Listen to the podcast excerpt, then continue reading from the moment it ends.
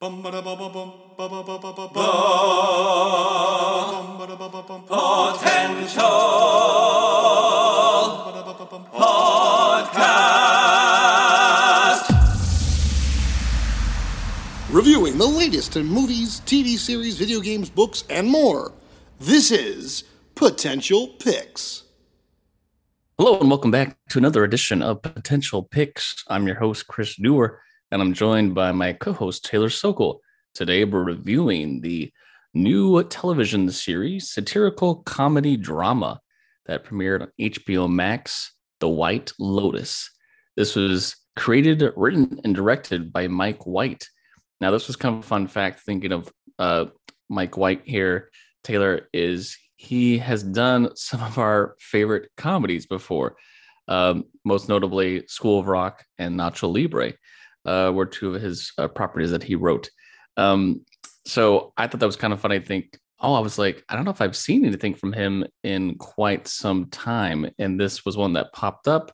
Um, I didn't catch it right away. Caught it maybe about a week, maybe two weeks after, because this thing got a lot of buzz, got a lot of buzz of how, uh, just how funny it was, how different it was. And um, everyone was like, you got to check out White Lotus. So I'm glad that my girlfriend and I got to watch this, and we were pretty hooked. It was one of those shows where you kind of felt like there was going to be something around the corner. It was, you know, it's a very basic plot, but it's a very character-driven show. So we're not doing a spoiler review today because we do want to leave some of those fun things for you, the viewer, to watch. But what's a brief synopsis of The White Lotus, Taylor? Well, this first season of White Lotus concerns the lives of the staff and guests at a tropical resort Uh, in Hawaii, aptly named, what is named the White Lotus. Um, so we follow um, groups of travelers on vacation for, for various reasons, honeymoons, getaways, um, you know, mourning and things like that. And then, of course, you see, you know, the flip side of the hotel staff as they deal with their own issues and uh, making sure that the guests are um, happy and comfortable with the White Lotus. So, uh, and it just, what a what a great and diverse cast. I, you know, thought about it, and then we've got, you know, Connie Britton, Jennifer Coolidge, Alexandra Daddario, uh, Steve Zahn, and uh, Molly Shannon. It, it just, a lot of these notable names that you have probably have heard or seen. And then some uh, some new people that I hadn't had seen before, but it's just an interesting, diverse cast and story.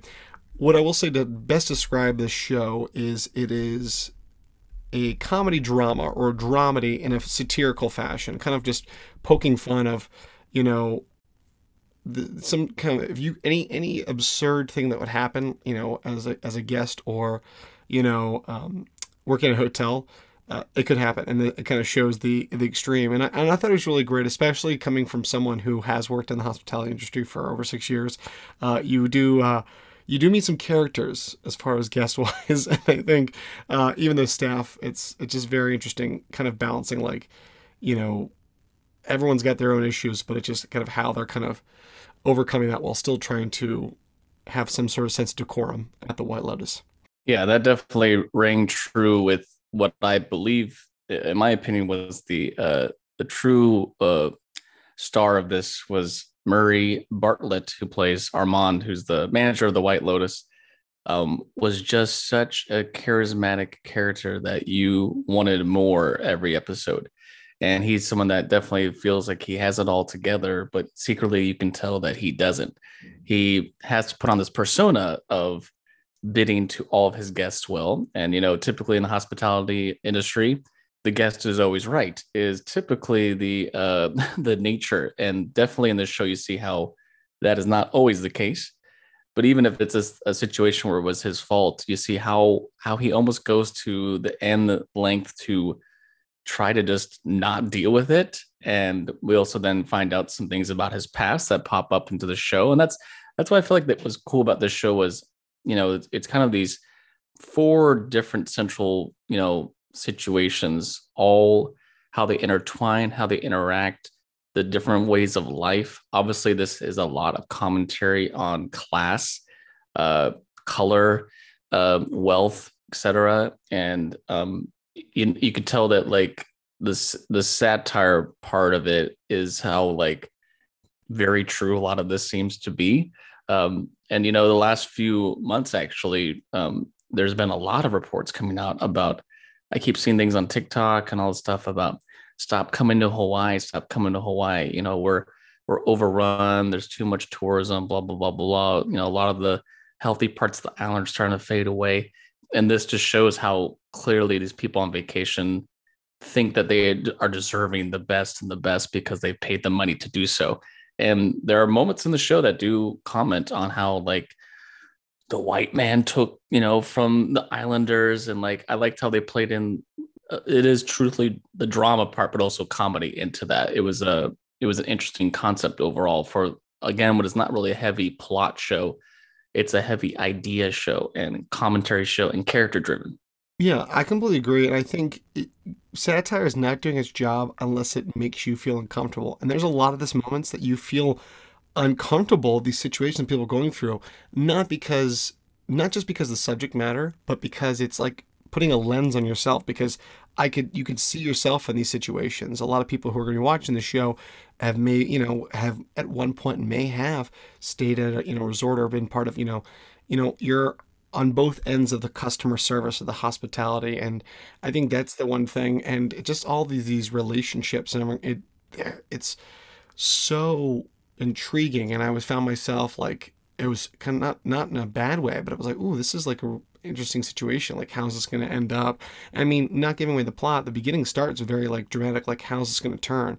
But each episode, I would say you are, it's gripping. I mean, for a six episode show, just the right amount that you wanted more and you wanted to keep watching every, like, whoa, what's going to happen next? So it did have that right amount of like dark, darkness edge is everyone starts getting shipped away.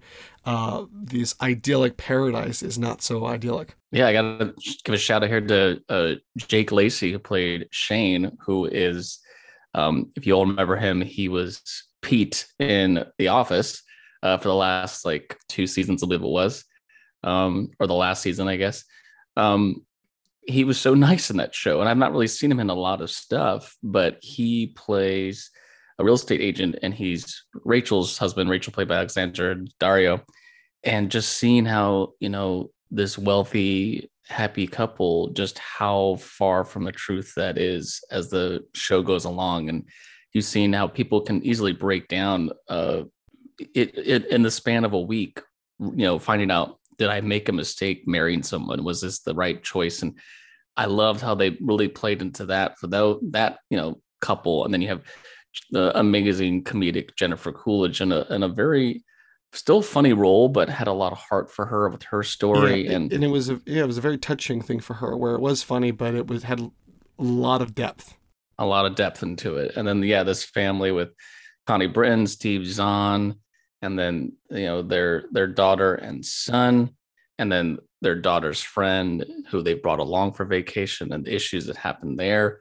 And then, yeah, with the, the staff, I mean, it was just a great combination. And I have to say two other elements that I think really added to this show. We we kind of talked about this before in other uh, movies and shows where like the way that the show is filmed and then the music can really paint a picture. And this show was like, first off, some gorgeous cinematography.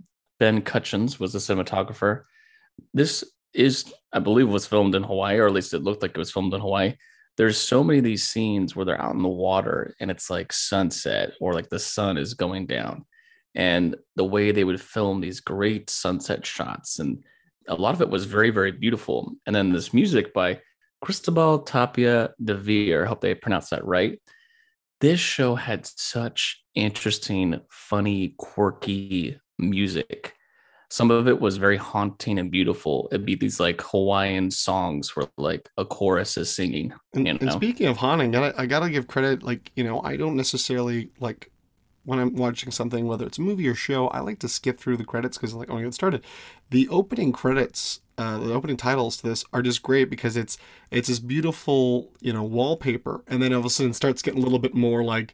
Um, little dark as you see, like, oh, it's like, oh, people in the water. Oh no, this uh, boat's capsizing, or like, so it was, it really did set the tone very well from, from the very beginning of the show till the very end.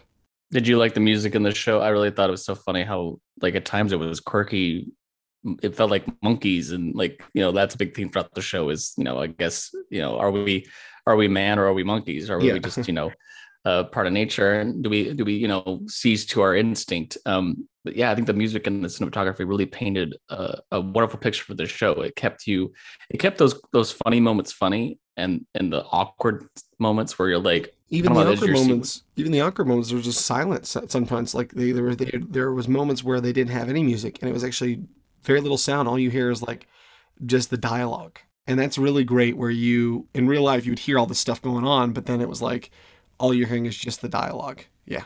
And yeah, just some beautiful, beautiful, like understanding of how nature heals, I think was a big part of this uh, show as well. That was, um, you know, I think maybe, maybe something that was inspired by Mike White to want to write about. So overall, I think the first season was uh, very entertaining. It was different. It had an amazing ensemble cast, and we are looking forward to a second season, which will tell a story of a different group of travelers at a different White Lotus property. So obviously the White Lotus being probably a chain. Um, so curious to see where that could be set. I'm assuming it's not going to be island based. It could be set maybe somewhere else, um, but excited to see more from Mike White with this show. I hope he continues to, I'm assuming he'll still write and direct the, the second season.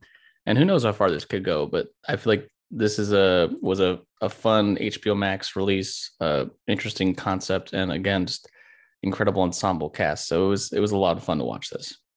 I absolutely agree. So definitely, definitely check out The White Lotus. You can watch that on H B O, or you can uh, check it out now on the H B O Max app. And that was this edition of Potential Picks.